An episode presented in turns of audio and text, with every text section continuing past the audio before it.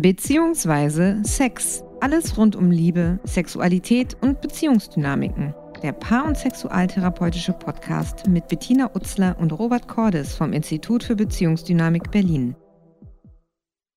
Hallo und herzlich willkommen zu unserem Podcast beziehungsweise Sex. Ich bin Robert Cordes und ich arbeite zusammen mit meiner Kollegin Bettina Utzler als Paar- und Sexualtherapeut am Berliner Institut für Beziehungsdynamik in Berlin-Schöneberg. Hallo, ich bin Bettina Utzler und in unserer heutigen Podcast-Folge beziehungsweise sechs schauen wir uns das Thema sexuelle Unlust an. Das ist eins der häufigsten Themen, mit dem Paare zu uns kommen, vor allen Dingen Paare, die in Langzeitbeziehungen sind und in emotional verbindlichen Beziehungen sind. Ja, wir werden ja eben häufig gefragt, was sind die Kernthemen? Und ähm, das ist mit Abstand, würde ich sagen, oder? An Top 1 ähm, vielleicht also weit vor Themen wie Eifersucht, Affären, mit denen Leute zu uns kommen, weit vor Streitigkeiten in Paarbeziehungen. Und bisher war es auch so, dass man relativ wenig an Lösungen dazu gefunden hat im Bereich der Literatur zu paartherapeutischen oder auch sexualtherapeutischen Themen. Das war immer irgendwie so ein Thema, wo sich auch gerade die klassische Sexualtherapie zwar rangetraut hat, aber nicht wirklich viele Lösungen dafür gefunden hat. Ja, es scheint wie so ein Paradoxon zu sein, dass wenn man äh, irgendwie lange in einer Beziehung ist, dass da gleichzeitig auch eine aufregende Sexualität aufrechtzuerhalten oder, oder überhaupt eine Sexualität aufrechtzuerhalten. Es gibt auch so Studien, also da hat man so erforscht und hat gesehen, dass, dass tatsächlich die Zeit in der Paare in einer Beziehung sind, viel mehr an der Häufigkeit des Sex ausmacht, wie zum Beispiel das Alter. Also wenn jetzt zwei 60-Jährige zusammenkommen, frisch zusammenkommen, haben die in der Regel mehr Sex wie ein Paar, das 40 Jahre alt ist und mit 20 zusammengekommen ist und schon 20 Jahre zusammen ist. Und genau das wollen wir in dieser Podcast-Folge mal untersuchen, nämlich woran kann das liegen? Wir haben dazu ein paar Beispiele für euch mitgebracht und wollen auch vielleicht noch mal euch auch inspirieren, mal nachzugucken, was vielleicht auch eure Idee ist dazu. Gibt ja viele Bücher, die empfehlen Dinge wie zum Beispiel mach mal was Neues, ja, zieh dir erotische Unterwäsche an, überrasch mal deine Partnerin, deinen Partner mit, mit, mit irgendeinem Blumenstrauß oder fahr in die Heide, hätte ich fast gesagt, aber fahr irgendwo hin, geh irgendwo ins Hotel oder nehmt euch eine Auszeit. Aber für uns natürlich immer die Frage, äh, klappt das tatsächlich? Sind das Dinge, die funktionieren? Ja, äh, weil dann würde ja so ein Ratgeber äh, unter Umständen auch ausreichen. Aber die Leute kommen ja zu uns, weil sie unter Umständen seit Jahren drunter leiden, für sich keine Lösung finden. Wir haben mit intelligenten, erwachsenen Menschen zu tun. Die würden es ja tun, wenn sie da irgendwie eine, wenn sie, wenn sie einfach nur die Klamotten tauschen könnten, so nach dem Motto. Ähm, so ein Ratschlag, der auch oft gegeben wird, auch in Ratgeberbüchern steht oder vielleicht sogar von Beratern oder Therapeuten vorgeschlagen wird, ist ja, ihr müsst halt drüber reden. So redet einfach über das, was euch Spaß macht, das, was euch fehlt, vielleicht sogar über eure Fantasien. Über eure Bedürfnisse und. Genau. Und wenn man das denen vorschlägt und dann kriegen die mit, sie können aber nicht drüber reden. Oder wenn sie drüber reden, dann landen sie gleich im Streit, dann ist es irgendwie vorwurfsvoll, es ist vielleicht ein Satz oder so.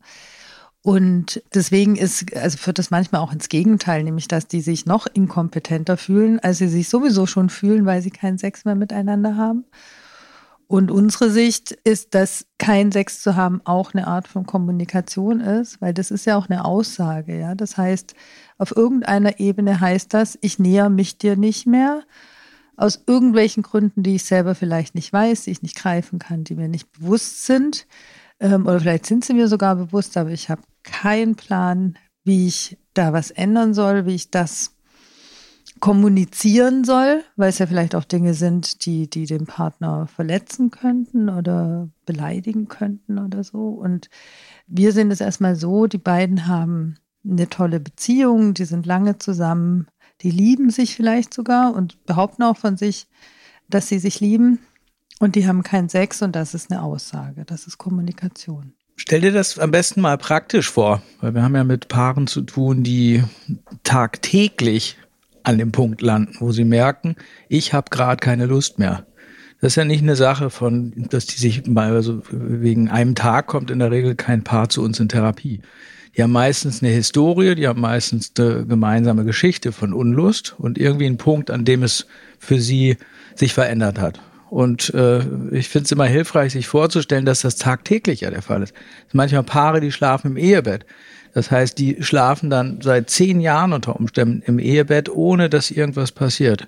Und beide sind so mit sich beschäftigt, überlegen sich ja, was ist da eigentlich los? Ja, die fragen sich vielleicht auch für sich was eigentlich in ihnen passiert, warum der andere sie nicht mehr begehrt. Die fühlen sich vielleicht abgewiesen, die haben so ihr, die isolieren sich auch mit ihren eigenen Vorstellungen, mit ihren eigenen Gefühlen und reden einfach nicht mehr miteinander. Das heißt, sie suchen nicht mehr das Gespräch.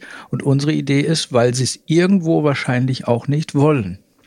Ja, das ist wichtig, weil die kommen ja in der Regel schon mit der Vorstellung, wir wollen Sex miteinander haben, so, das ist klar, sonst würden wir jetzt auch nicht zur Sexualtherapie gehen oder zur Paartherapie gehen. Wir können halt irgendwie nicht mehr. Wir kommen einfach nicht mehr zueinander. Das ist auch wenn die dann sagen, wir, wir funken auf zwei Ebenen. Wir verstehen uns nicht und dann macht vielleicht der eine oder der andere auch mal einen Versuch irgendwie, streckt mal eine Hand rüber unter der Bettdecke, dann wird das nicht aufgenommen und dann heißt es ja, ich, also irgendwie kommen wir nicht zueinander. Also Sie sagen, Sie können nicht. Und wir nehmen das auch erstmal so, weil das ist ja auch die Erklärungswelt, aus der die kommen.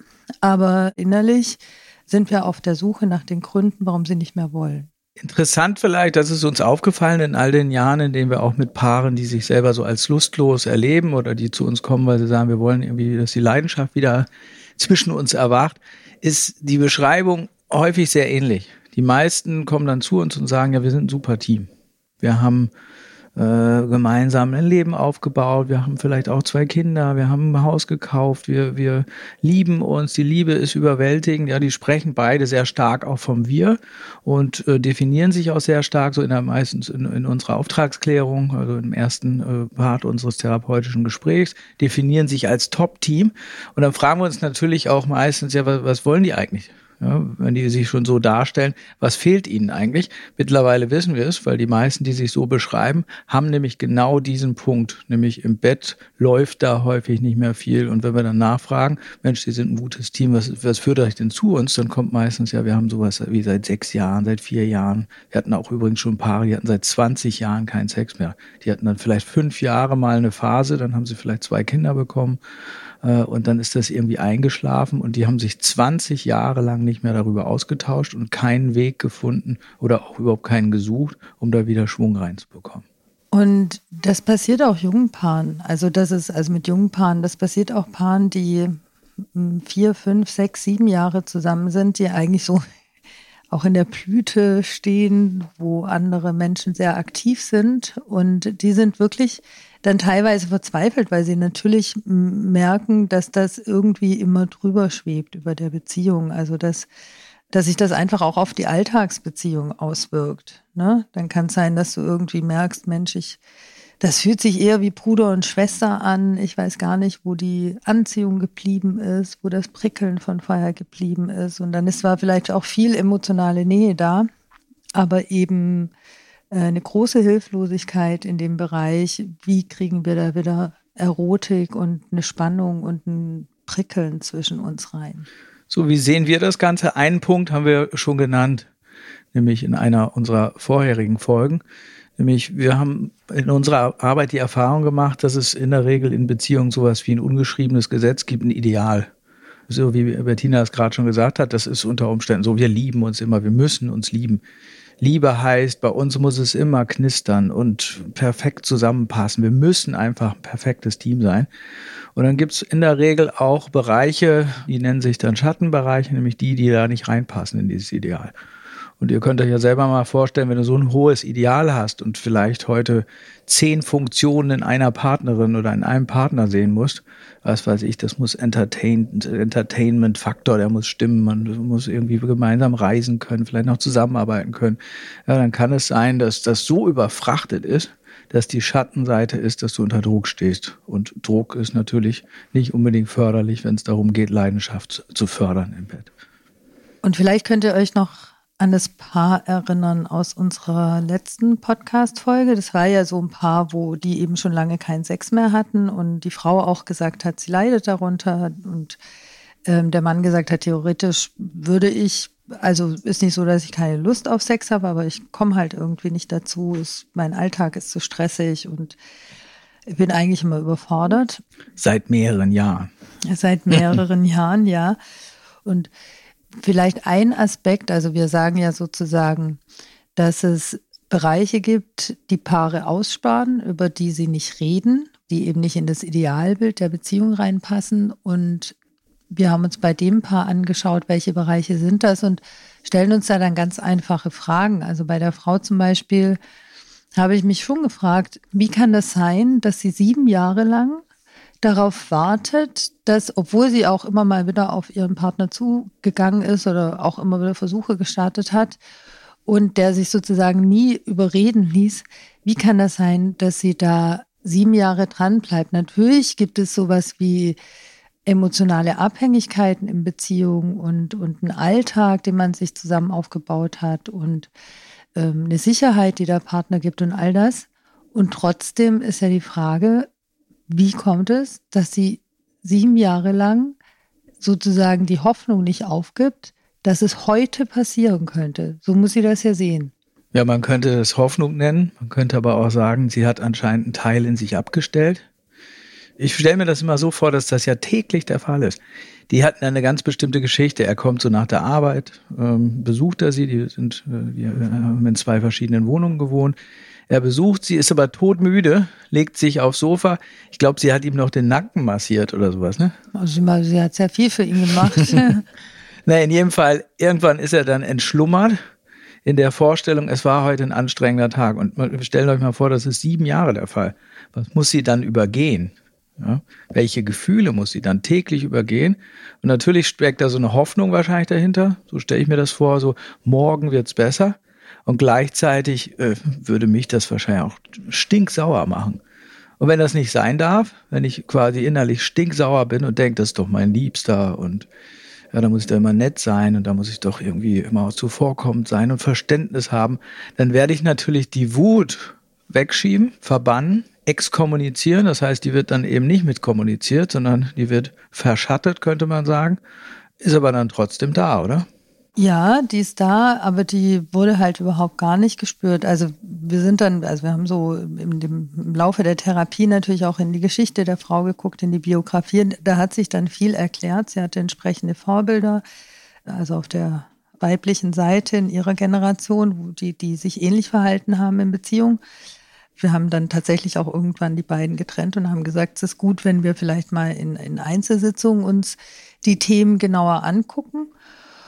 Und da kam eigentlich dann erst auch in diesen Sitzungen raus, dass sie unfassbar viel auch für ihn gemacht hat, ihn versorgt hat, auch finanziell für vieles ähm, ähm, gesorgt hat. Und ihr Weg erstmal an einem Punkt, wo er überhaupt wieder anfängt, Interesse für sie zu entwickeln, war tatsächlich ein Weg in mehr Unabhängigkeit, mehr Autonomie und auch mal auszudrücken, also auch mal ihm gegenüber auszudrücken, Sag mal, findest du das cool? Du kommst nach Hause, du pflanzt dich aufs Sofa, du lässt dich dann noch von mir bedienen. Weißt du, beweg mal deinen Arsch und mach mal selber deine Sachen. Und das hat sie total empowered. Also überhaupt erstmal mitzukriegen, ja stimmt. Also ich habe sie zum Beispiel mehrfach in einer Sitzung gefragt, wie geht's dir denn damit? Also was findest du denn so geil daran, wenn er nach dem Arbeiten nach Hause kommt, sich eine olle Jogginghose anzieht, sich aufs Sofa schwingt und Schokolade isst? Was daran ist so geil, dass du das sieben Jahre lang unbedingt erobern möchtest? Und über die Penetranz, mit der ich an dieser Frage dran geblieben bin, hat sie angefangen, sich tatsächlich zu fragen, was mache ich denn da eigentlich? Was verdränge ich? Was will ich nicht spüren? Und vielleicht nervt mich das ja sogar. Ja, spannenderweise waren das so die einzigen Punkte oder hoffnungsvolle Punkte in unserer Arbeit auch, weil das waren wirklich Punkte, wo er plötzlich sie auch anders gesehen hat. Er plötzlich mitgekriegt, jetzt ist hier die Luft dünner, ich muss vielleicht was verändern. Er hat vorher immer auch gesagt, ja, ich, ich habe ja Lust. Es war wirklich spannend, ja. Ich bin voller Lust. Ja, du bist eine tolle Frau und ich äh, gucke dich auch an und ich gucke dich gerne an und ich merke auch, dass ich total Lust habe. Und wir haben immer wieder auch gefragt, als wir noch Paartherapie gemacht haben, ja, woran liegt's denn dann? Ich meine, man könnte es ja klären, man könnte auch sagen, ich habe momentan keine Lust. Vielleicht seit einem Jahr stehe ich so unter Druck beruflich, ich brauche mal eine Auszeit, rechne nicht mit mir. Aber nein, er hatte immer so das Ding, ähm, ich bin voller Lust dir gegenüber, ich komme aber nicht dazu, weil ich beruflich so eingespannt bin. Und in dem Moment, als sie quasi das Programm eine, eigene, eine andere Kassette quasi eingelegt hat oder eine andere CD eingelegt hat, ja, dann kam plötzlich ähm, äh, Schwung in die Bude. Plötzlich hatte er eine andere Sicht von ihr, hat plötzlich wieder eine andere Facette wahrgenommen und sie in ihrer emotionalen Selbstständigkeit wahrgenommen. Und das war wirklich auch ein Punkt. Äh, dann kam es auch wieder zu mehr Annäherung. Ja? Und zeitweise war er auch einigermaßen aktiv. Mhm. Ja? Ja, also das darf man sich jetzt nicht so vorstellen, wenn das so leicht war, ne? Also, weil das ist ja immer auch eine Bedrohung für die Stabilität der Beziehung, dann solche Bereiche zu öffnen, wo man sagt, du, das stimmt für mich nicht mehr, aber gerade auf ihrer Seite, sie hat einfach dadurch viel mehr Freiraum erfahren. Es war auch eine, ist auch eine Form von Selbstliebe zu sagen, ich will was verändern, ich will nicht mehr bedienen. Ich möchte gucken, was sind eigentlich meine Bedürfnisse, was brauche ich eigentlich und ich möchte dafür einstehen und die einfordern. Dafür musste sie die natürlich auch erstmal spüren und sozusagen einen Schritt aus ihrem Beziehungsprogramm rausmachen. Und das ist meistens schon ein ziemlich großes Ringen, das die Leute da mit sich ausmachen. Mhm. Und vorher wirkt das manchmal so, als wenn beide so wie in, ja, wie kann man sagen, Hypnose sind, wie so eine Trance, ne? Über viele Jahre gibt es dann so eingepegelte Muster. In dem Fall, er kommt nach Hause, sieht drüber hinweg, ja, äh, muss vielleicht die Wut unterdrücken, vielleicht spürt er die irgendwo auch, weil man die ist ja nicht weg. Ja, fühlt sich vielleicht irgendwo abgelehnt, wird sich auch zurückziehen. Und man könnte fast sagen, oder aus unserer Perspektive würden wir sagen, es entsteht manchmal auch bei Unlust so eine Art Machtkampf, der aber nicht offen ausgetragen wird. Weißt ja, manchmal ist das total spannend bei Paaren, weil dann ist es zufällig immer dann, wenn ein Partner oder eine Partnerin gerade will und erotische Regungen hat, dann zufälligerweise will oder kann in der Selbstbeschreibung der andere Partner, die andere Partnerin nicht. Ja, das sind dann in der Regel Autonomiekämpfe, die die beiden ausfechten und vielleicht auch noch mal, also es kann ja sein, wenn ihr uns jetzt zuhört, dass ihr euch da wiederfindet. Ich persönlich finde mich da natürlich auch wieder. Und das sind auch Phasen, die Paare durchlaufen. Also am Anfang von einer Beziehung streben natürlich beide in der Regel auch erstmal nach Bindung. Dann entwickelt sich so eine sogenannte Symbiose, was wir schon erklärt haben in dem Podcast mit den Kollusionsmodellen. Und irgendwann können sich beide nicht mehr weiterentwickeln. Dann ist das wie so eine, wie wenn man am Ende von der Sackgasse angelangt ist und dann kommt es in der Regel zu Stagnation, zu so einer Beziehungstrance oder eben auch zu stagnierender Sexualität. Und wenn man sich dann kümmert, in Therapie über Selbsterfahrung oder Bücher oder wie auch immer, dann kann ein Prozess einsetzen, den man auch mit Differenzierungsprozess bezeichnen könnte, so dass jeder eben definiert, stopp mal, ich weiß nicht mehr, wo ich anfange. Ich weiß auch nicht mehr, wo ich aufhöre. Das ist nur noch ein einziger Preis zwischen uns. Und jetzt muss ich mal gucken, nach den vielen Jahren Beziehung, wer bin eigentlich ich und mich wieder neu definieren. Eigentlich ist es schon ein komisches Spiel, finde ich. So, wir lernen uns kennen, dann suchen wir irgendwie sowas wie Sicherheit, versuchen den anderen an uns zu binden, dass er berechenbar wird. Ja, einige Paartherapeuten sprechen auch von Eingemeinden. Plötzlich ist er Teil meiner, meiner äh, Gemeinde quasi, der andere oder die andere. Und dann verlieren wir irgendwie das sexuelle Interesse. Und ähm, ich kann nicht behaupten, dass ich das Spiel verstehe. Wir haben halt damit zu tun und können es letztendlich nur beschreiben, aber es scheint so zu sein, dass wir immer dann, wenn wir das Gefühl haben, der andere ist berechenbar, er ist für mich quasi kalkulierbar, ja, dann erwacht manchmal auch so das Streben nach Abenteuer. Dann wollen wir irgendwas Neues, ja, und äh, verlieren irgendwo auch das sexuelle Interesse. Und äh, also an dem Punkt ist auch manchmal eine Art von Lösung, dass einer von beiden aus der Beziehung ausbricht und ähm, eine Affäre anfängt Und dann ist ja in der Regel, wenn die dann kommen, weil, weil die Affäre aufgeflogen ist oder so, dann ist ja eigentlich immer derjenige schuld oder der Böse oder wie auch immer, die Böse, die den Schritt raus aus der Beziehung gemacht hat. Aber irgendwo kann das auch ein mutiger Schritt sein, weil es zeigt, dass in der Basisbeziehung was gefehlt hat, es zu eng geworden ist. Und auch das können super hilfreiche Prozesse sein, wenn man erkennt, wofür dieses dritte Element, das dann mit reinkommt, in die Beziehung steht. Wir richten uns nicht oder wir orientieren uns nicht an dem, was kommuniziert wird. Ich hoffe, das ist jetzt auch deutlich geworden, sondern wir richten von Anfang an unseren Fokus immer auf das, was eben ausgeschlossen ist, was tabuisiert ist in der Beziehung weil wir den Eindruck haben, dass das in der Regel viel massiver auch oder viel deutlicher die Beziehung beeinflusst. Also die reden ja ohnehin, das haben wir auch gerade dargestellt, so wir sind ein super Team, wir, wir, wir, wir, meistens so in der Beschreibung. Und das, was eben nicht ausgedrückt ist, ist meistens das, was Autonomie haben will, das Ich. Ja, das, wo ich nicht zufrieden bin mit dem Wir, mit dem Team, wo ich auch denke, oh, ich habe einfach keine Lust mehr, immer das gleiche sexuelle Spiel zum Beispiel ja, oder immer angemotzt zu werden oder sowas. Ja, und dann merke ich vielleicht im Bett, ja, jetzt habe ich überhaupt keine Lust, mich da noch erotisch zu zeigen oder mich zu so zu unterwerfen oder so. Was auch häufig bei Paaren dann der Fall ist, das finde ich auch ganz leicht nachvollziehbar, auch menschlich nachvollziehbar. Stell dir vor, du bist beständig im Alltag in der Position oder erlebst dich so, als wenn du am kürzeren Hebel sitzt dein Partner weiß immer Bescheid, der, der bestimmt alles, der, dem gehört das, der, der verdient das meiste Geld meinetwegen. Und du hast so den Eindruck, ich kriege keinen Fuß auf den Boden und ich, was ich auch mache, ich bin einfach nicht erfolgreich und so weiter. Dann kann es sein, dass da innerlich auch eine Art von Konkurrenz ist und dass du vielleicht auch denkst, ja, das versuche ich jetzt mal im Bett zu begradigen. Da hole ich mir meine fehlende Macht zum Beispiel zurück, aber ohne es zu sagen.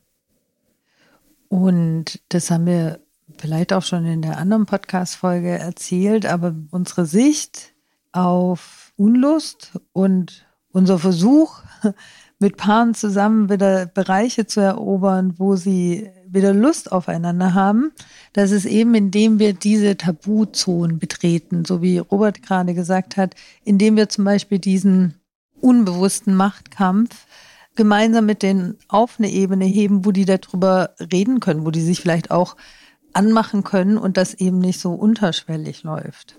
Sondern direkt ja, und konfrontativ. Ja, also es gibt Paare, die streiten relativ wenig und dann haben die sich auf, auf eine Sexualität geeinigt, die für beide auf dem kleinsten gemeinsamen Nenner funktioniert, die aber einfach auch routiniert ist und eben kompromisshaft. Ja. Genau, was dann eben auch dazu führen kann, dass einfach nur noch ganz selten passiert. Und für die Paare kann das total erfrischend sein, wenn sie merken, okay, ich darf mich auch mal streiten und dann geht nicht gleich die Welt unter und die Beziehung ist zu Ende und so weiter. Ja, das weitet den Raum und bezieht dann die Dinge ein, die bisher vielleicht draußen waren, wo, wo beide gesagt haben, das dürfen wir nicht einbringen in die Beziehung. Ja, und das ist unser Job auch in der Paartherapie, das als erstes wegzubringen von der Ebene, wo beide vielleicht auch sagen, ja, wir können nicht, hinzu, wo sie merken, ich möchte mich nicht mit bestimmten Gefühlen, wie zum Beispiel Wut, sind ja in der Regel ähnliche Gefühle, ja, also wir dürfen meistens, wenn wir das Gefühl haben, in so einer Liebesbeziehung zu stehen, dann ist meistens Wut nicht erlaubt. Also ich darf nicht so richtig wütend sein, meistens, biografisch gesehen. Das lernen die meisten Menschen. Ich darf zum Beispiel nicht ausdrücken, dass ich meinen Partner vielleicht hin und wieder mal ähm, äh, zur Seite schubsen möchte, weil ich auch egoistische Interessen habe. Viele dürfen auch nicht traurig sein, ja, weil sie dann Angst haben, der andere denkt, er hätte was falsch gemacht. Ähm, oder auch Ekel und äh, Verachtung oder sowas ist natürlich so biografisch und auch kulturell, sind das Gefühle, die dürfen für uns nicht sein. Die sind unvereinbar mit unserem Konzept von Liebesbeziehung. Und sie sind manchmal trotzdem da, oder? Kein Mensch hält das aus, ohne irgendwo belastet zu sein, 24 Stunden mit einem anderen Menschen zusammen zu sein.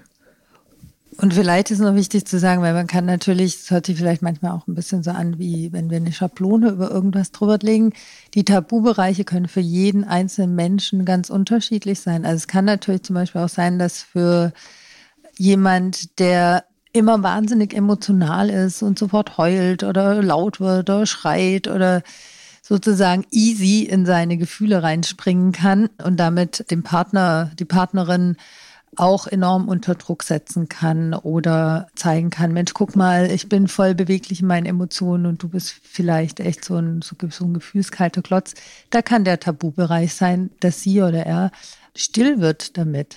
Ja, dass sie ihre, dass sie sich mit dem zeigt, was hinter den großen Gefühlen liegt. Und das ist vielleicht ein kleines Kind oder Scham oder eben Zonen, die die Person normalerweise nicht betritt. Also Tabubereiche sind immer sehr individuell definiert und deswegen ist der Job auch spannend, weil du eben jedes Mal ganz neu mit den Menschen erforscht, wie sieht es bei denen persönlich und individuell aus. Ein Beispiel aus der Praxis. Wir haben häufig bei sexueller Unlust äh, das Phänomen, dass ein Partner mehr will als der andere. Ja? Und dann sagt zum Beispiel einer, äh, ja, das muss doch mal häufiger sein. Und dann sagt der andere, die Partner, die andere Partnerin hat meistens irgendwelche Erklärungsmodelle. Nee, bei mir ist es biologisch weniger und so. Und beide teilen sich dann dieses, äh, so ein gemeinsames Spiel. Da kann man sich ja vorstellen. Der eine fordert dann, der andere muss eher auf Rückzug gehen. Was wir dann manchmal machen, ist, dem Partner, der mehr will, auch zu sagen, ja, sag doch mal, was machst du denn heute Abend mit deiner Partnerin, deinem Partner? Ja, sag's mal direkt. Ja, sag mal, was du vorhast, sexuell vorhast. Dann setzen wir die manchmal voreinander. Und das Spannende ist, dass dann manchmal gar nichts kommt. Dann sitzen die manchmal schamvoll voreinander und gucken sich an. Es wird ganz verstohlen, die Stimmung wird so gedrückt.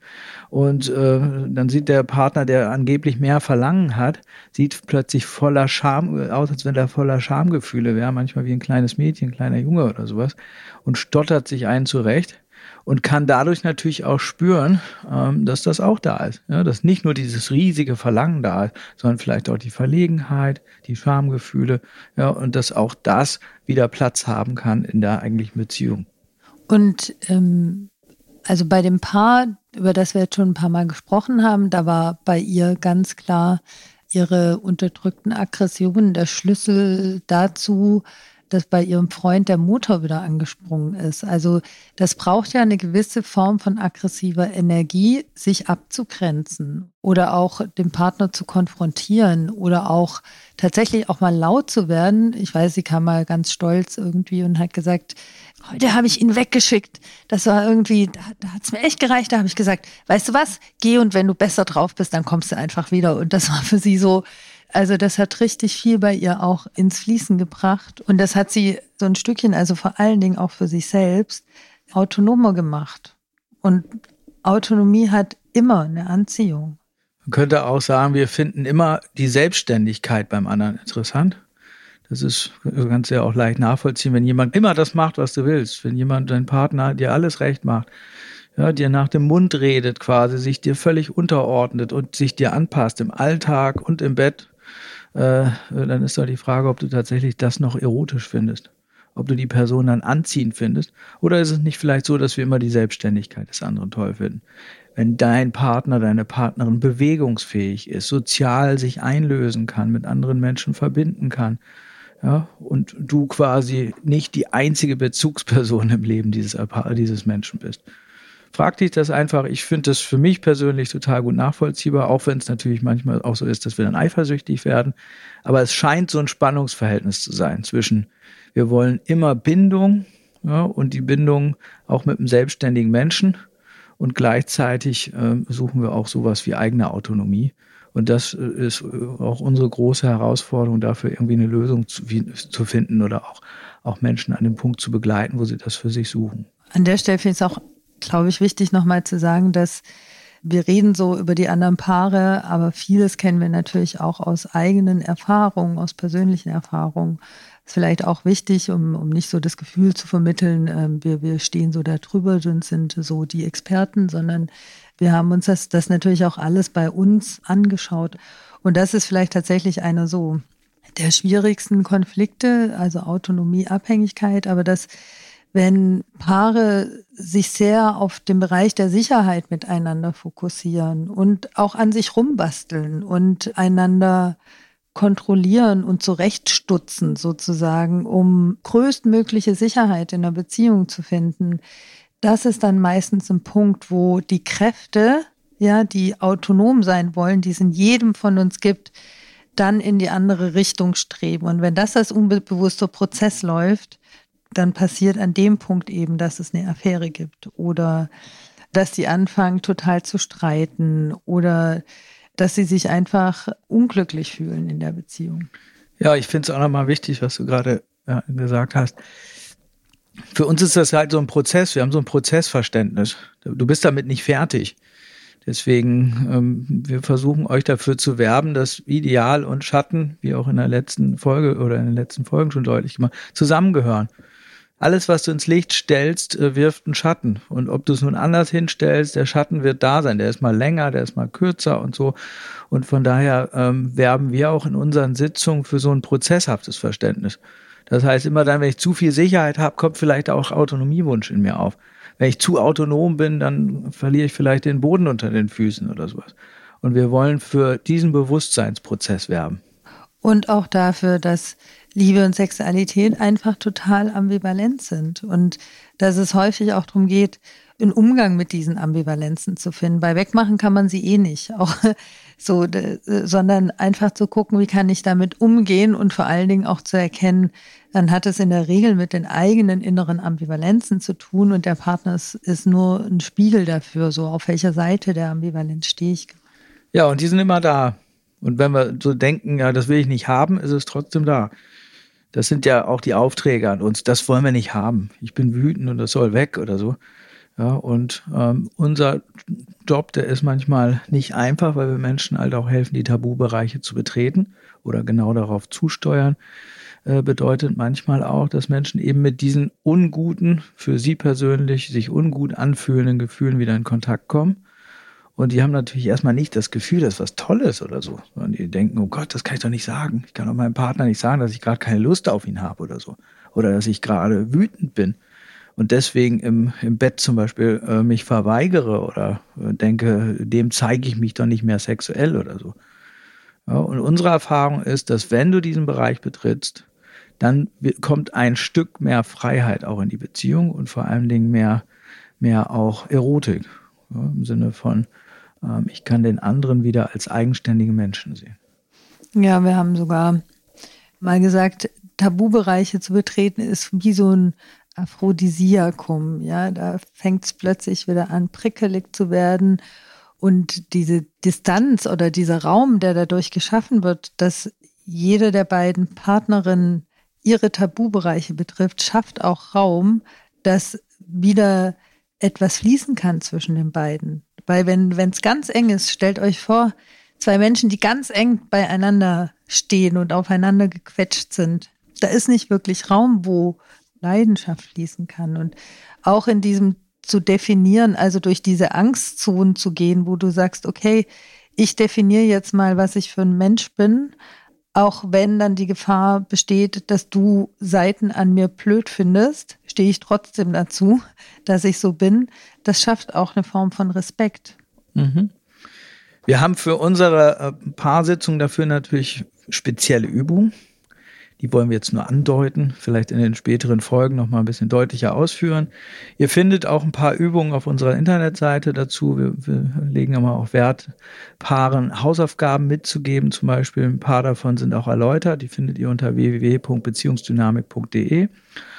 Ähm, das sind alles Übungen, die auch einen Unterschied bilden. Das heißt, die zu den üblichen Mustern, mit denen Paare kommen, irgendwie die Muster durcheinander bringen. Ja, so Verwirrung stiften zum Beispiel. Ja, dass wir manchmal auch äh, Paare an den Punkt bringen, wo die zum Beispiel merken, dass es unsicher ist für sie, wo sie vielleicht führen müssen und mitkriegen, irgendwie, was mache ich eigentlich mit meiner Partnerin, meinem Partner, wenn ich alles gestalten darf zum Beispiel. Und dann kriegen die manchmal mit, oh, das kann ich gar nicht, ich bin eigentlich eher unsicher. Ja, tut zwar so, als wenn ich es will, aber ich merke, da gibt es auch einen riesigen unsicheren Teil. Und von diesen Übungen haben wir eine Menge, die wir auch Paaren mitgeben mit nach Hause, damit die Erfahrungen, auch sexuelle Erfahrungen zu Hause machen können. Und dann greifen wir die meistens in der folgenden Sitzung wieder auf und fragen die, was habt ihr erlebt? Und können dann mit diesen Paarmustern arbeiten. Ja, so viel erstmal zu dem Thema Unlust, vor allen Dingen in ähm, Langzeitbeziehungen, so nennen wir das, ähm, bei Menschen, die eben verbindliche, emotionale und lange Beziehungen miteinander führen. Also ihr habt jetzt festgestellt, dass die Lust geht, wenn man sich gegenseitig in Kisten reingepackt hat, berechenbar wird füreinander. In der nächsten Folge wollen wir uns dem Thema weiterhin widmen und vier andere Bereiche euch vorstellen, die auch zu Unlust führen können. Und wenn ihr neugierig seid, dann schaltet doch gerne nächsten Mittwoch wieder ein zu unserem Podcast beziehungsweise sechs. Wir freuen uns, wenn ihr uns abonniert und uns eine gute Bewertung dalasst. Und ihr findet auch übrigens Möglichkeiten, mit uns in Kontakt zu treten unter unserer Facebook-Seite oder auf unserer Facebook-Seite www.facebook.com slash Paartherapie. Da könnt ihr zum Beispiel auch, wenn diese Folgen in euch Fragen aufwerfen, dann könnt ihr die gerne über unsere Facebook-Seite senden und wir greifen die in irgendeiner von unseren nächsten Folgen auf oder versuchen die aufzugreifen und sie zu beantworten. Ansonsten findet ihr auch spannende Themenbereiche mit Fragen und Antworten und Literaturempfehlungen und vieles mehr auf unserer Homepage www.beziehungsdynamik.de. Wir freuen uns, wenn du weiter dabei bist. Bis bald. Bis bald. Wie baut man eine harmonische Beziehung zu seinem Hund auf? Puh, gar nicht so leicht. Und deshalb frage ich nach, wie es anderen Hundeeltern gelingt, beziehungsweise wie die daran arbeiten. Bei Iswas Dog reden wir dann drüber. Alle 14 Tage neu mit mir, Malte Asmus und unserer Expertin für eine harmonische Mensch-Hund-Beziehung, Melanie Lippisch. Iswas Dog mit Malte Asmus. Überall, wo es Podcasts gibt.